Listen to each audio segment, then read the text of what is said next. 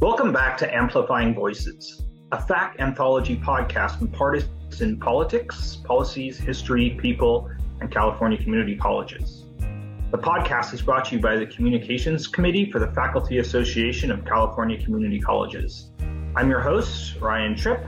I'll be chatting today with Evan Hawkins, entering into his last month or so as director of FACCC. This podcast, I suppose, will serve as his farewell interview. Welcome back, Evan, to the podcast.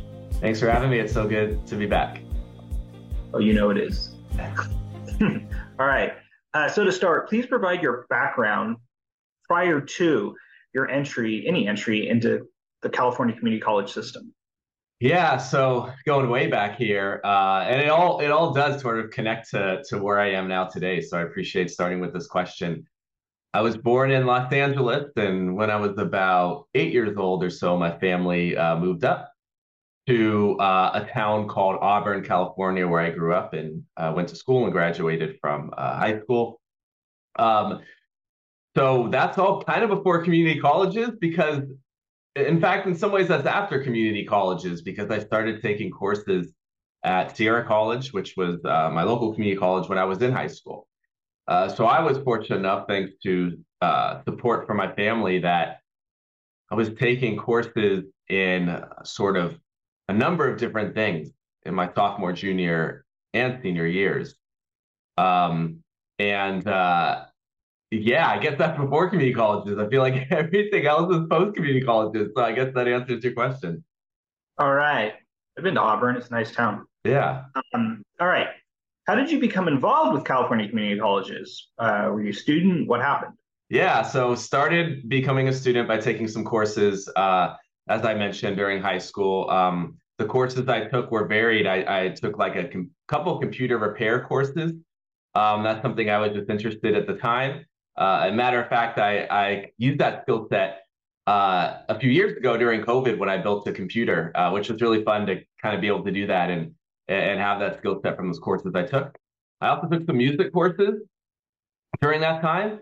Uh, and it just so happened that while not all the credits I took during that time period were transferable uh, when I went on to transfer, uh, I think 10 units were. So uh, by the time I uh, finished high school, I knew I was going to be uh, transitioning to Sierra College full time.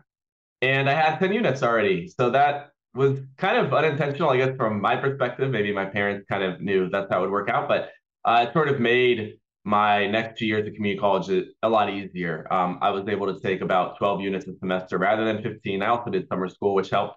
And then I also was able to do study abroad when I was um, at uh, a community college too. So I think uh, starting early was was really beneficial for me. And I know sort of just to kind of uh, step back a little bit, I, you know, the conversations we've had at the state level in terms of dual enrollment, I think are are very interesting to me. Uh, while they may not, you know, fit or suit everybody in every circumstance, uh, certainly I, I, commend the effort to try to uh, enhance dual enrollment for those students it works for, because for me it worked really well. So I was a student. I was a very proud, uh, and still am a very proud student at Sierra College graduate, which I uh, mention frequently to people, anyone who wants to listen.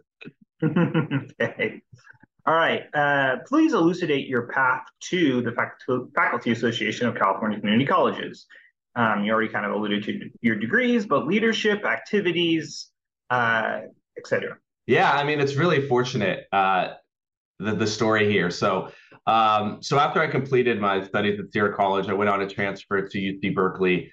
Um, and when I transferred, I had no clue what I wanted to do career wise. There were things that I was passionate about history, political science, and that's ultimately essentially what I uh, majored in. So I knew I was interested in that, but I didn't know exactly what I wanted to do. And um, at, at, my time at UC Berkeley, I did some internships, worked at a law firm, uh, did helped with uh, tutoring, uh, SAT prep, um, and a few other things I did here and there but it wasn't until I graduated that I found the internship that really started this whole thing for me, which is through the UC Center. I was talking about the UC Center today, in fact, with our student coordinators uh, here at FACCC. And essentially, what that was, it was an opportunity to have an internship. Uh, for me, it was in uh, an assembly member's district office.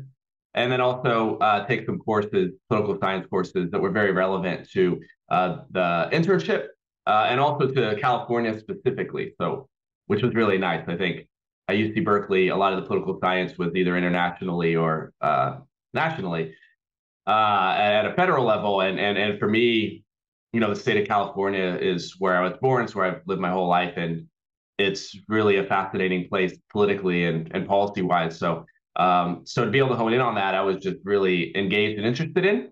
Uh, that also happened to be in the year 2008, which was when a presidential election was happening. That was when uh, former President Obama ran for the first time.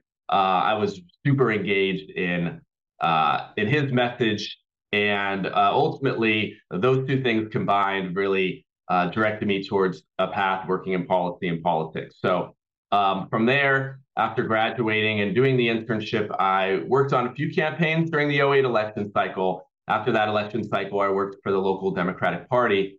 Uh, and then did some consulting, similar like organizing work that I had been doing on the political side uh, for various organizations. And at that time, I also was a uh, the political director for the Sacramento County Young Democrats uh, in a volunteer role, helping to help them uh, through their endorsement process of endorsing candidates for local office mostly. And while I was there, the president of the um, Young Democrats had got an email from someone from FACCC that said, "Hey, we're looking for a membership director. Do you know of anybody?" And he forwarded it to me because he knew I was a community college graduate and I really was passionate about community colleges. And for me, it was just an awesome opportunity. I was definitely interested in getting involved in community college policy. Uh, and it just was, again, very fortunate the opportunity arose. Uh, I applied um, and was was selected in 2012. So uh, it's really sort of amazing how it all happened. Obviously, uh, like anything, there's there's some luck involved, which there was. But uh, I think for me, my background, what I was interested in my community college experience, made it a really good fit for FACCC as well. Uh, and as I always like to say, sort of uh, the rest is history. All right. Uh, what are the circumstances? Uh, you kind of already again alluded to this, but if you can elaborate on the circumstances of your initial engagement with FACCC, um, and then also uh, your your role in membership and additional uh, roles that you took on. Yeah, so my initial role, yeah, as, as I mentioned, was membership director, and a big part of that was if you can imagine trying to get more members in the organization, FACCC is uh, really the, you know, our members are our lifeblood. As my uh, predecessor, Jonathan Lightman, would always say, and he's 100% correct, is, you know, having members allows us to be stronger as advocates. You know, the more numbers that we have when we go in the Capitol and we say we represent, you know, 10,000, 11,000 faculty, that, that resonates more than one or 2,000 faculty, of course. And then, you know, dues uh, are what brings in uh, the revenue to the organization that allows us to achieve our mission and, and our vision. So, uh, so having that role was obviously really important, um, and and, and I, I took it that way. Uh, I understood that you know we needed more members, but also I just enjoyed interacting and communicating with faculty.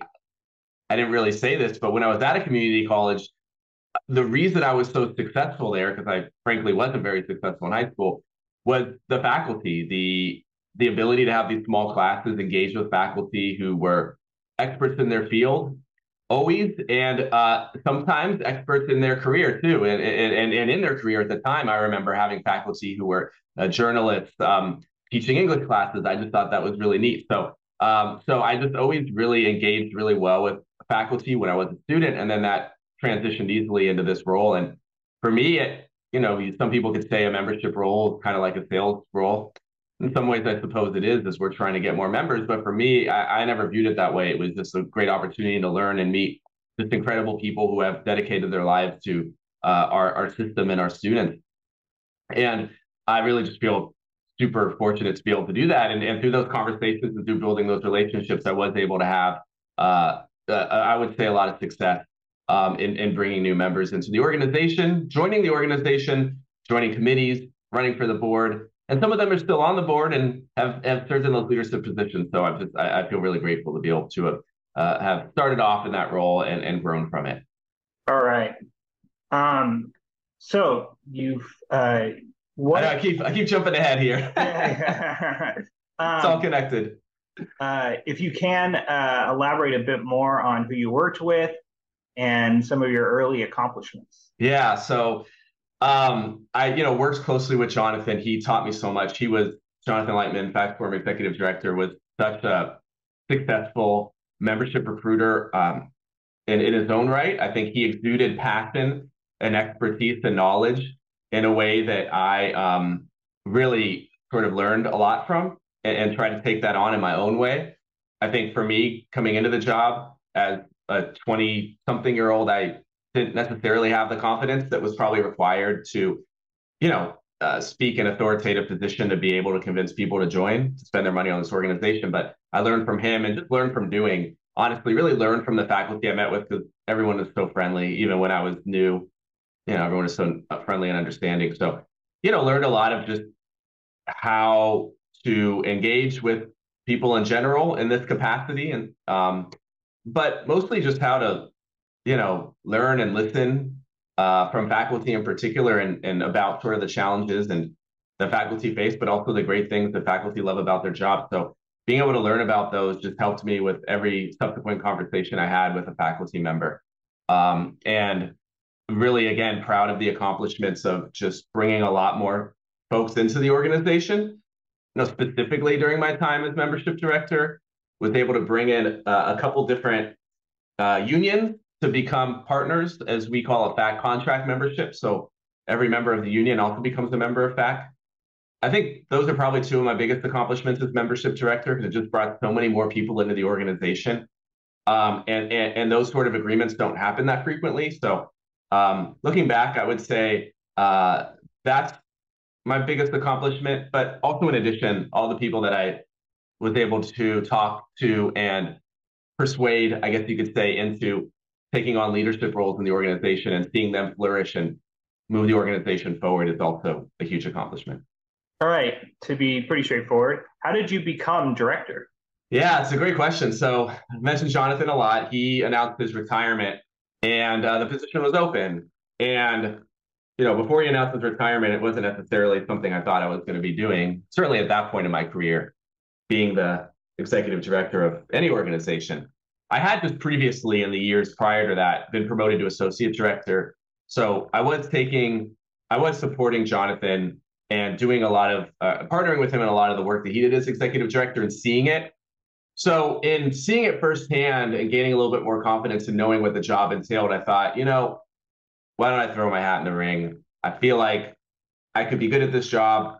I have um, obviously been working for the organization. At that time, it had been, I think, maybe six years or so, um, six or seven years.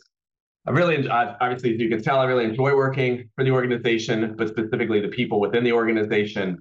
Um, so I thought, you know, what the heck, I'll apply, uh, and I did. And you know, after the interview round, I, I was the um, the board selected me uh, in December of 2018, um, and then I started in January 2019. So started really quickly. Um, so yeah, that's that's uh, that's how I got the job.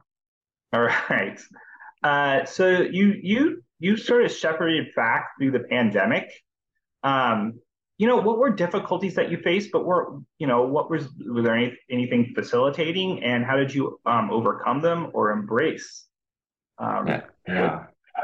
It's a great question, Ryan. I think for all of us that were wherever we were at that moment in time. I mean, certainly we're still dealing with the impacts of COVID. But I think for all of us, we're going to sort of remember that time period. And in some ways, for me, I, I think back and it's kind of a blur, maybe because I was inside my house so much. It's like, you know, but but um, I, you know, I think I just I just remember our advocacy and policy conference in 2020 was a week before the governor basically said, "All right, you know, we're gonna, you know, as people like to call now, shut down uh, you know, we're we're going to sort of, you know, take this huge step of basically trying to prevent the spread of this virus. And um, you know, this is new to all of us, and you know, I remember thinking, uh, okay, so we were at AMP. There were people that were concerned about it. We were all washing our hands a lot. We weren't hugging each other. We were, you know, we didn't realize it was what it was. Fortunately, no one got sick that I'm aware of at that conference. And then a week later, boom,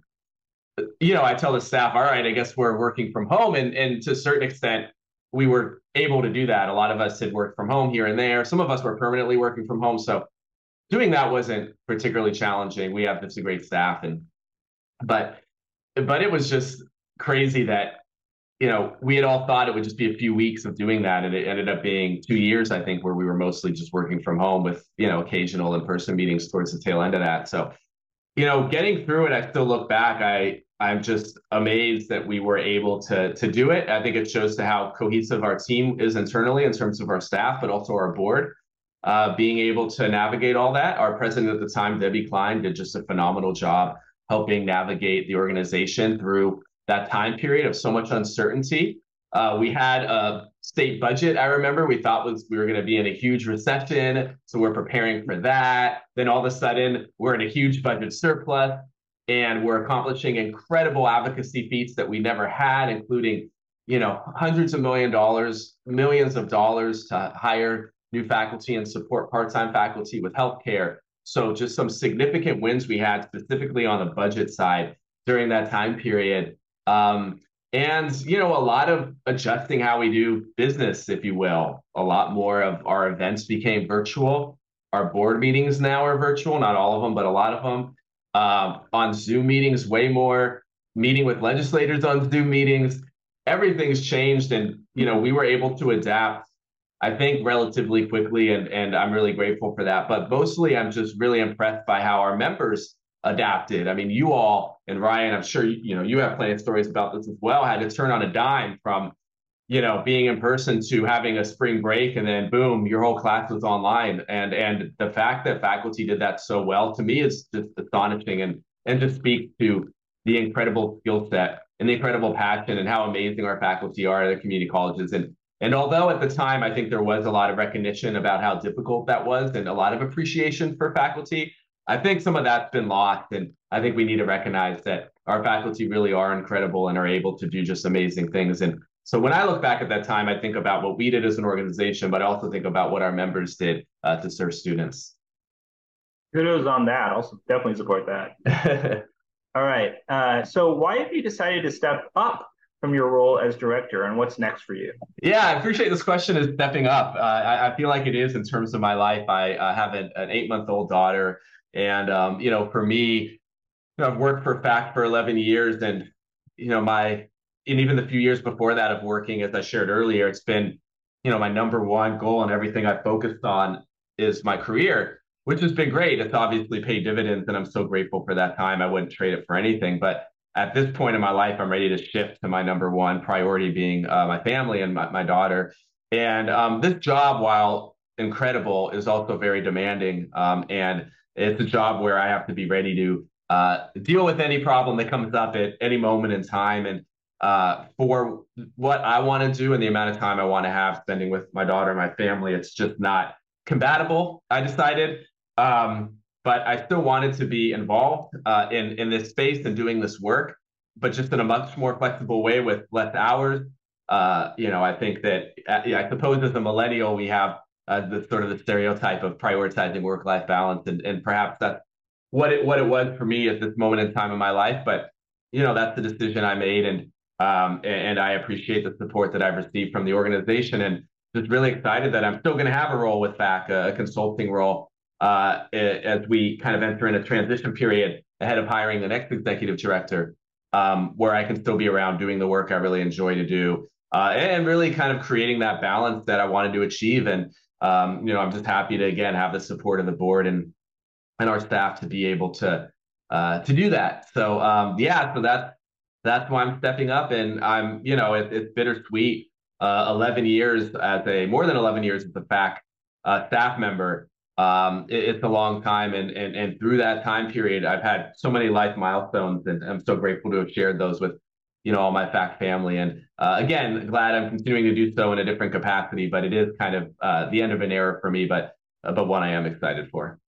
I wish you well on that. Uh, so, in retrospect, you kind of already alluded to this, but if you could uh, kind of uh, not harp on it, but elucidate this. In retrospect, what do you hope your legacy will be for FACCC and California community colleges?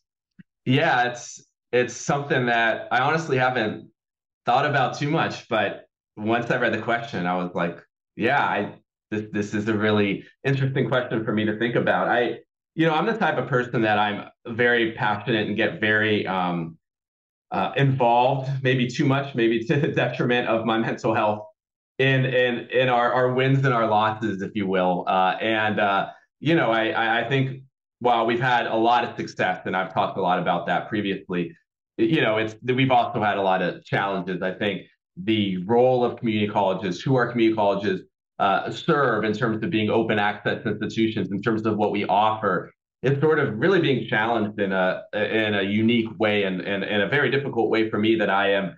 And it's sometimes honestly personally offended by as a former community college student that there's perspectives of of our community colleges and and specifically the faculty that teach at our community colleges that I see as being very negative and and cynical. And and you know I I I want my legacy to be that we defended the mission of community colleges as we see it. We defended our faculty who are the most important part of student success.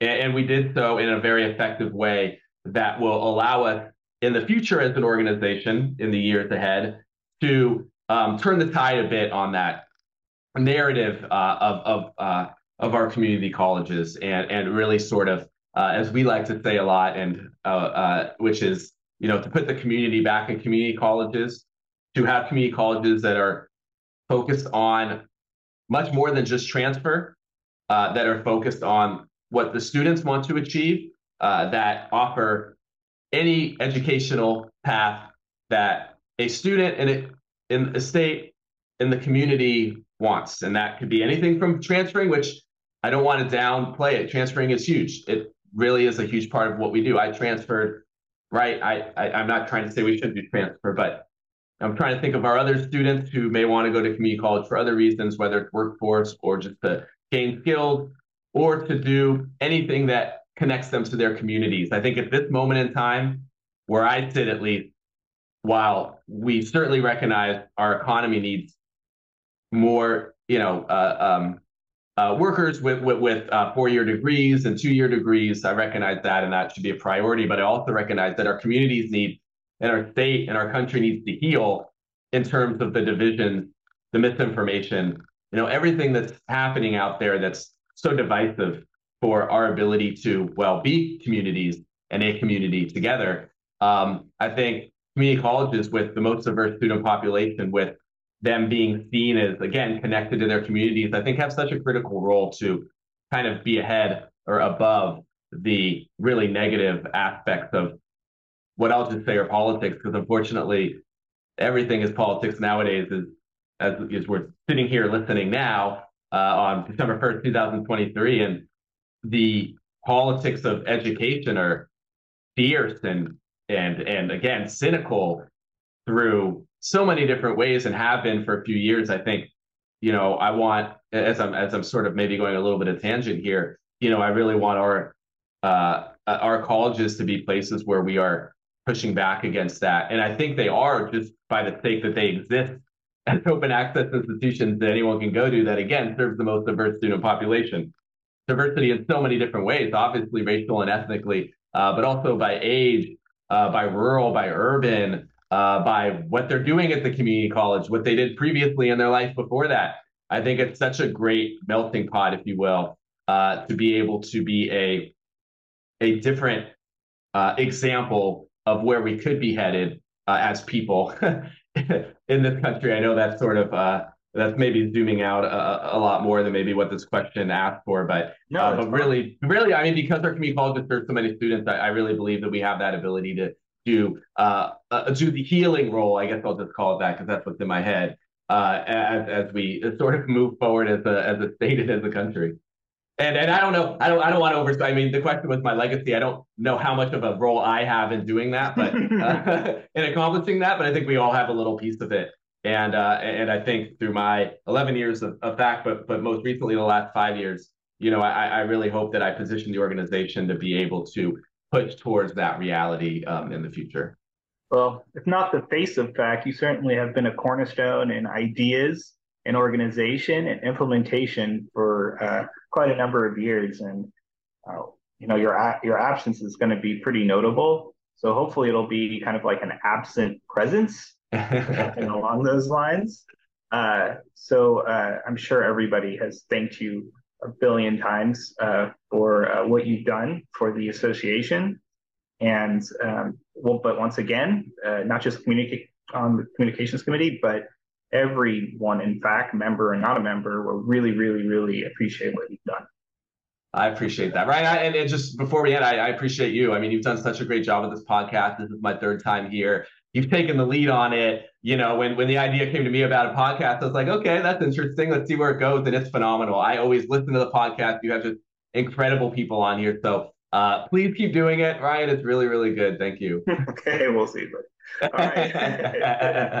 All right. Uh, and I'm always happy to come back on if you need somebody. I mean, I you know I I can come on and talk about whatever. You know, I'm I'm really diving into all sort of the AI stuff and how that's impacting our colleges. I have a blog that that was just uh, posted on that. So if you ever want to talk about that stuff, I'm I'm happy. I certainly will, my friend. all right. Well, uh, that does it for this episode, folks. Uh, Evan, thanks for uh, joining us. This podcast has been a production of the Communications Committee of the Faculty Association of California Community Colleges. Please tune in next time.